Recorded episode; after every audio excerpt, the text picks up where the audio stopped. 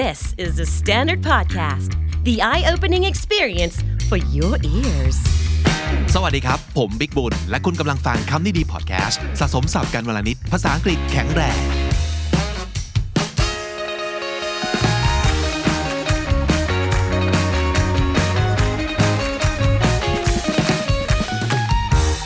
คุณผู้ฟังครับ คุณผู้ชมครับ ก่อนที่จะเริ่ม episode ในวันนี้ มีบางอย่างที่เป็นของใหม่ที่ผมเพิ่งเห็น แล้วก็ทำให้ตื่นเต้นมากเลยนะครับ คือถ้าสมมติเกิดติดตามบน YouTube เนี่ยจะเห็นว่ามันมีปุ่มใหม่งอกขึ้นมา มันมีมานานหรือยังผมไม่รู้แต่ผมเพิ่งเห็น แล้วก็ที่ที่รู้ว่ามันมีเนี่ยเป็นเพราะว่าเราเห็นยอด โดเน a เข้ามาที่ช่องที่คอนเทนต์ของเรา ไม่รู้จะเรียกว่าเป็นโดเน a หรืออะไร แต่ว่าเขาเรียกว่าเป็นแบบ super thanks เนาะมันคือปุ่มที่เขียนว่า thanks นั่นเองนะครับ พบว่ากดเข้าไปเนี่ยสามารถจะ support เงินเป็นกำลังใจให้กับคนทำคอนเทนต์ได้ด้วย ซึ่งเราตกใจและดีใจมากที่มีคนแบบโดเน a มาให้เราอะขอบคุณสำหรับทุกคนที่เคยสนับสนุนช่องเรา ไม่ว่าจะในรูปแบบของการสมัครเป็น member ก็ตามทีนะครับหรือถ้าสมมติเกิดยังไม่อยาก ถึงขนาดแบบเป็น member เลยแต่ว่าถูกใจคอนเทนต์นี้อยากจะ support เรานะครับ ก็สามารถกดปุ่ม thanks แล้วก็ตามสะดวกตามสบายได้เลยเราขอบคุณสำหรับทุกๆคนนะครับ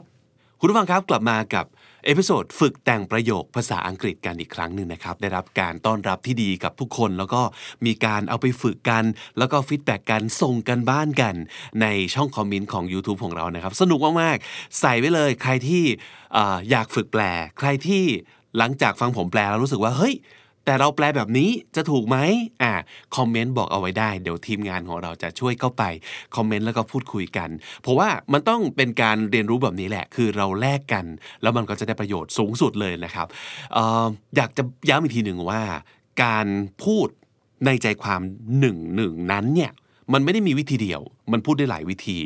พูดได้หลายน้ำเสียง ใช้ได้หลายสำนวนนะครับ เพราะฉะนั้นจะไม่มีอะไรที่มันถูกที่สุด แต่ว่ามันอาจจะมีแบบแบบนี้ก็ได้ แบบนั้นก็ได้ แบบนี้อาจจะเหมาะกว่าแบบนี้นิดนึง เพราะว่านี่แหละ ตรงนี้แหละที่เราจะไม่มาเรียนรู้กันนะครับ มาแลกเปลี่ยนกัน วันนี้จะเป็นการฝึกแต่งประโยคสำหรับที่ทำงานอีกครั้งหนึ่ง แต่ว่าจะไม่ใช่การแต่งประโยคไปคุยกับเพื่อนของคุณแบบเล่นๆ เป้าหมายของเราในวันนี้ เป็นสิ่งมีชีวิตที่เรียกว่า expat คาว่า expat ก็คือชาวต่างประเทศที่เดินทางมาทำงานที่บ้านเราหรือว่าเราไปทำงานต่างประเทศนะคือ เป็นคนต่างประเทศที่เดินทางมาอาศัยและทำงานในอีกประเทศหนึ่งนั่นเองนะครับ ในออฟฟิศของคุณมี expat อยู่บ้างหรือเปล่า เพราะว่านี่แหละเป็นโอกาสที่ดีมากที่จะหา 1. make friends ถูกไหมครับ 2. เมื่อเรามีความสัมพันธ์ที่ดีในฐานะเพื่อน เพื่อร่วมงานงานมันจะดีตามไปด้วย แล้วก็ 3สำคัญมากนี่แหละคือคนที่จะทำให้เราได้ฝึกภาษาอังกฤษ อย่างที่จะได้ใช้ในชีวิตประจำวัน อย่างเข้มข้น และอย่างเป็นธรรมชาติด้วยนะครับ ก็คือ make friends กันเลยนะฮะเพราะฉะนั้นถ้าสมมติเกิดเรารู้ว่ามีฝรั่งท่านหนึ่งนะครับอยู่ในออฟฟิศเรา แต่เราไม่เคยเข้าไปเฉียดใกล้เขาเลย เพราะว่าอาจจะกลัวอาจจะต่างๆ นานานะครับ เสียโอกาสนะน่าเสียดาย แทนที่จะได้เพื่อนได้ฝึกภาษาด้วยนะครับ เพราะฉะนั้นวันนี้เราจะมาฝึกแต่งประโยคเพื่อไปคุยกับคุณ expat คนนี้นะครับคุยและหรือแอลได้นะครับ ถ้าสมมติเกิดอุ้คนนี้มีความน่าสนใจจุงเลยนะครับ อยากจะรู้จักกับเขาในความสนิทสนมที่มากขึ้นอะเริ่มต้นจากประโยคเบสิกเหล่านี้ก่อนนะครับ แล้วก็เดี๋ยวเพื่อเพื่อว่าจะได้ขยับ ความสัมพันธ์ขึ้นไป อันนี้ก็ตัวใครตัวมาแล้วนะฮะอะวันนี้เราจะมาเริ่มที่ประโยคหนึ่งก่อนเลยนะครับ ประโยคนี้น่าจะได้คุยน่าจะได้พูดกันนะครับ นั่นก็คือสิ่งที่เราอยากจะบอกนะครับ ได้ยินมานานแล้วว่าคุณจะมาร่วมทีมกับเรา ดีใจที่ได้เจอกันสักทีนะเออเนี่ยเป็นประโยคที่น่าจะได้พูดอยู่แล้วนะครับ ได้ยินมานานแล้วว่าคุณจะมาร่วมทีมกับเรา ดีใจที่ได้เจอกันสักทีนะ ก็คือดีใจที่ได้เจอกันตัวเป็นๆสักทีนะครับ พูดว่าไงดีครับ นึกออกไหมครับ ถ้านึกไม่ออกเอาคำเหล่านี้ไป hear h e a r hear ได้ยินเนาะ you come join team long great meet you หลาย ๆ คนเชื่อว่าจะมีคำเหล่านี้ลอย ๆ อยู่ในหัววน ๆ และ จะจับมันมาเรียงร้อยให้เป็นประโยคที่ ดูเป็นธรรมชาติได้ยังไงนึกออกไหมครับ ถ้าอยู่บน YouTube เนี่ยจะได้เปรียบเพราะว่าจะได้เห็นคำด้วยนะ แล้วก็จะได้เห็นด้วยว่าเมื่อร้อยเรียงแล้วนะครับคำอะไรที่มันหายไปคำอะไรที่เรามีอยู่ เอาล่ะ ได้ยินมานานแล้วว่าคุณจะมาร่วมทีมกับเรานะครับ I've heard about you coming to join our team for so long I've heard about you coming to join our team I've heard คือได้ยินนะครับ about อะไร heard about something hear about something คือได้ยินเรื่องอะไรมา about อะไรในที่นี้ก็คือ about you coming to join our team for so long I've heard about you coming to join our team for so long it's great to finally meet you in person ได้ประโยคประมาณนี้ไหมครับ it's great ดีจังเลย เยี่ยมไปเลย ที่ได้อะไรสักอย่าง to meet you แต่ใส่ finally เข้าไปด้วย ก็หมายถึงว่าในที่สุดแล้วนะครับ it's great to finally meet you in person in person แปลว่าเจอกันตัวเป็นๆมนุษย์ต่อมนุษย์ เพราะว่าไม่แน่อาจจะเคยอีเมลคุยกันนะครับอาจจะมีการซูมคุยกันแต่วันนี้ได้เจอกันตัวต่อตัว ได้เจอกันต่อหน้า นั่นคือ in person เพราะฉะนั้น ทวนอีกทีนะครับ I've heard about you coming to join our team for so long it's great to finally meet you in person สารสัมพันธ์ต่อไป ในที่ทำงานไม่ได้มีแต่เรื่องงาน แต่จะมีเรื่องของการใช้ชีวิต เรื่องของไลฟ์สไตล์เรื่องของเพื่อน เรื่องของการแฮงเอาท์กันด้วย ประโยคนี้น่าจะได้พูดเช่นเดียวกันนะครับ กับ expat ของคุณ ปกติทีมเราเนี่ยจะนั่งทานข้าวเที่ยงกันที่ห้องส่วนกลางชั้น 3 มาทานข้าวด้วยกันนะ จะได้แนะนำให้ทุกคนรู้จักคุณด้วย อ่า ได้ยินคำว่าอะไรบ้าง ทีม แน่นอน team lunch together third floor ชั้น3ใช่ไหมครับ introduce you everyone อ่า นั่นคือทีมอาหารกลางวันด้วยกัน ชั้น3แนะนำคุณทุกคน เรียงร้อยยังไง ให้เป็นประโยชน์ครับ ให้เวลาแป๊บหนึ่ง our team ปกติทีมเราเนี่ยจะนั่งทานข้าวเที่ยงกันนะครับ our team usually has lunch together ปกติทีมเราเนี่ยกินข้าวด้วยกัน in the common room on the third floor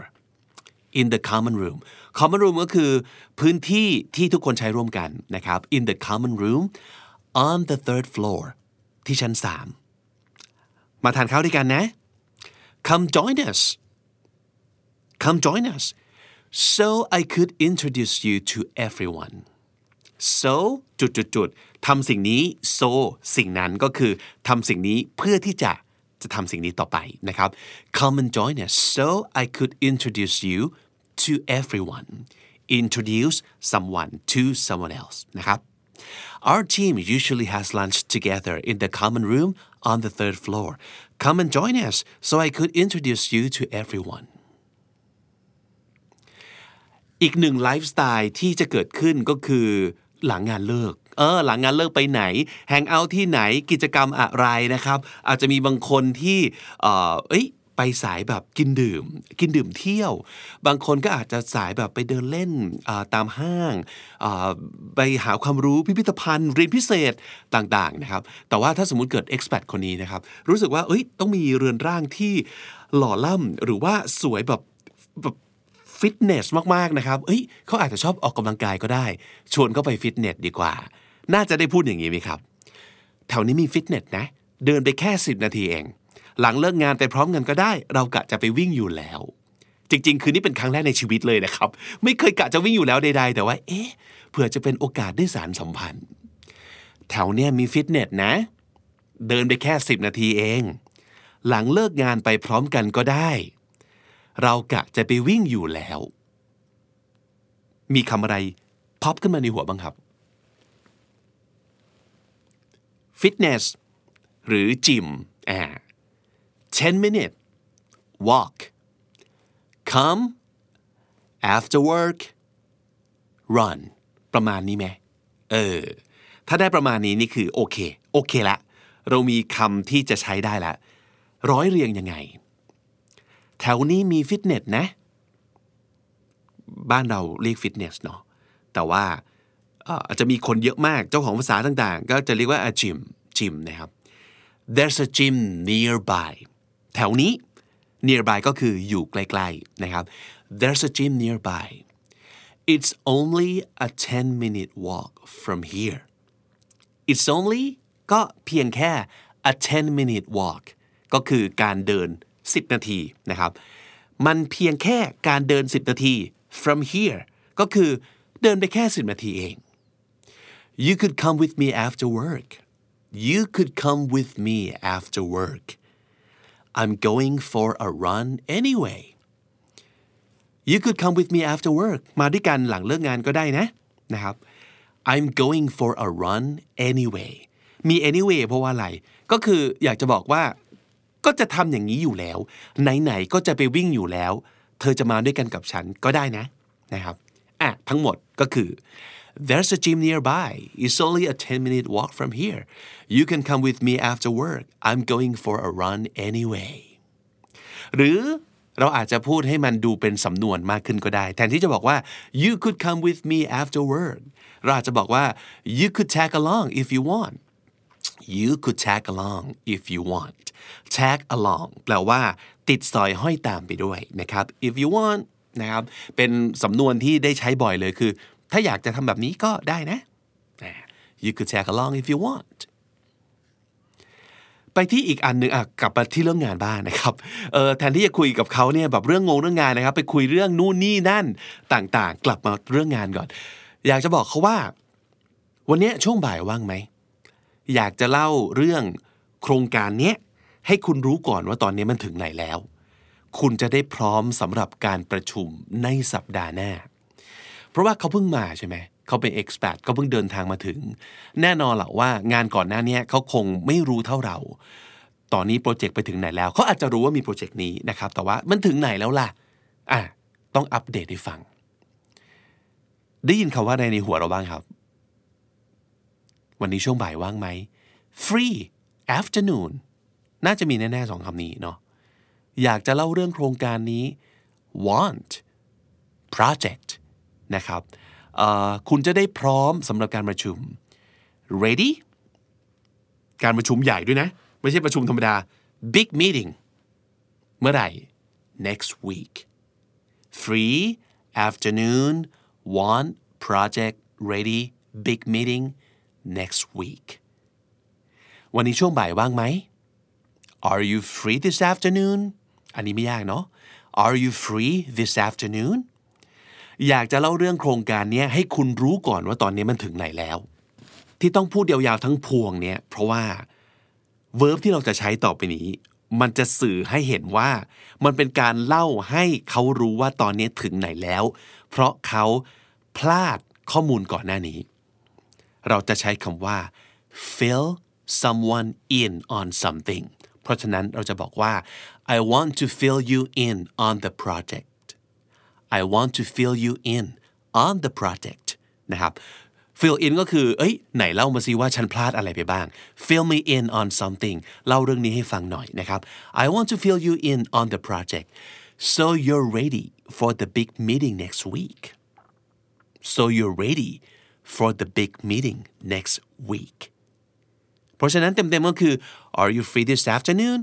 I want to fill you in on the project so you're ready for the big meeting next week หรืออีกสำนวนหนึ่งที่น่าใช้นะครับ แทนที่จะบอกว่า fill in เนี่ย บอกว่า I want to bring you up to speed bring someone up to speed ก็แปลว่า to give someone the latest information นั่นเองนะครับ ข้อมูลล่าสุดอัปเดตสุดคืออะไร จะได้บอก bring you up to speed ก็คือเราจะได้ไปในสปีดเดียวกัน อ่า ประมาณนั้นนะครับ สุดท้ายแล้วนะครับ มีการเช็คอินกับเขาหน่อย อาจจะผ่านมาประมาณสัก 5 วัน 7 วันนะครับ เราก็อาจจะบอกว่าอ๋อเป็นไงทำงานที่นี่มาครบสัปดาห์หนึ่งแล้วใช่ไหม เป็นยังไงบ้าง ปรับตัวได้ไหมนะครับ มีอะไรปรึกษาฉันได้นะอ่าเกิดการแอ๊วขึ้นนะครับ เกิดการผูกสัมพันธ์ขึ้นว่ามีอะไรมาคุยกับฉันได้นะเผื่อฉันช่วยเหลือได้นะ ประมาณนั้นนะครับ friendly ไงคนเรา friendly นะฮะพูดว่าไงครับ ได้ยินคำว่าอะไรในหัวเราบ้างทำงานที่นี่มาครบสัปดาห์หนึ่งแล้วใช่ไหม work here a week ประมาณนี้เนาะเป็นยังไงบ้าง How are you ก็ได้เนาะปรับตัวได้หรือยัง มีอะไรปรึกษาฉันได้นะ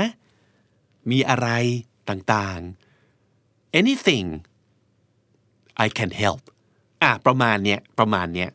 work here a week how are you anything I can help นะครับทำงานหนึ่งสัปดาห์เป็นยังไงบ้าง มีอะไร ให้ฉันช่วย พูดว่าไงดีครับทำงานที่นี่มาครบสัปดาห์หนึ่งแล้วใช่ไหม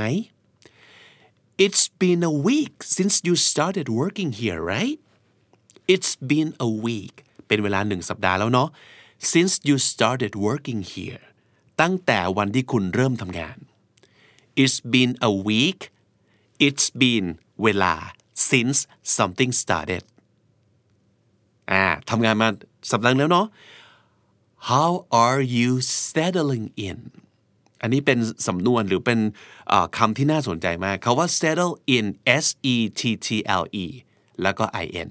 settle in แปลว่า to become familiar with somewhere new คุ้นเคยกับอะไรใหม่ ๆ นั่นคือ settle in อย่างเช่นไปเริ่มงานใหม่ ไปเริ่มโรงเรียนใหม่นะครับย้ายที่อยู่ไปอยู่บ้านใหม่ต่าง นะครับนั่นคือคำว่า settle in เพราะฉะนั้นแทนที่เราจะถามว่า how are you เติมไปอีกนิดนึง how are you settling in เป็นยังไงบ้าง นี่ก็คือปรับตัวได้หรือยังนั่นเองนะครับ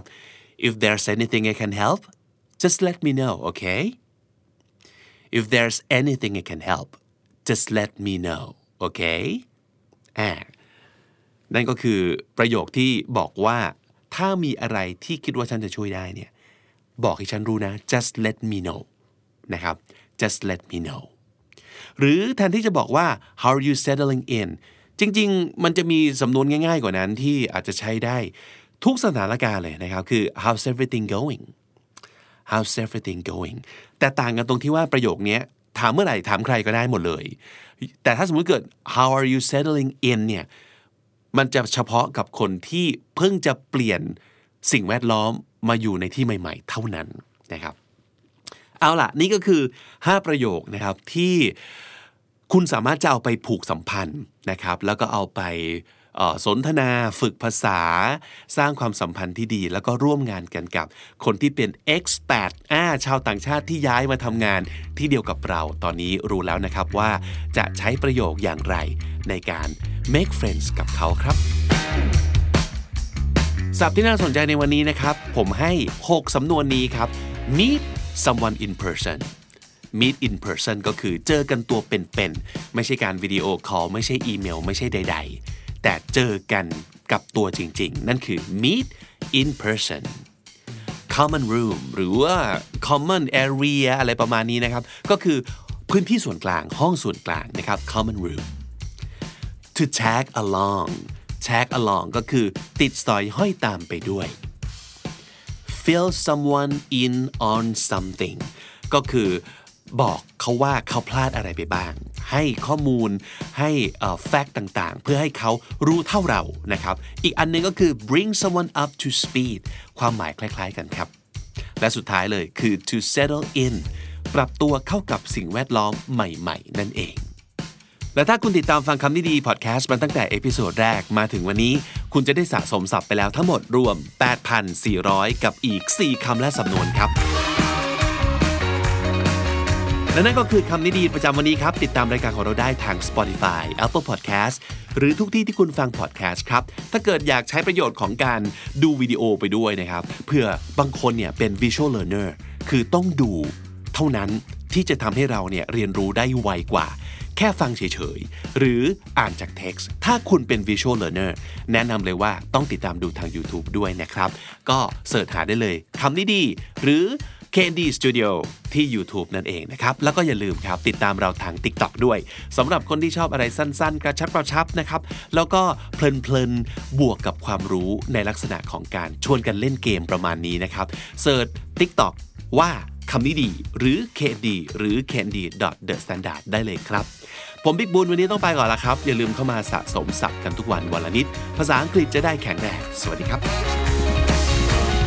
The Standard Podcast, eye opening for your ears.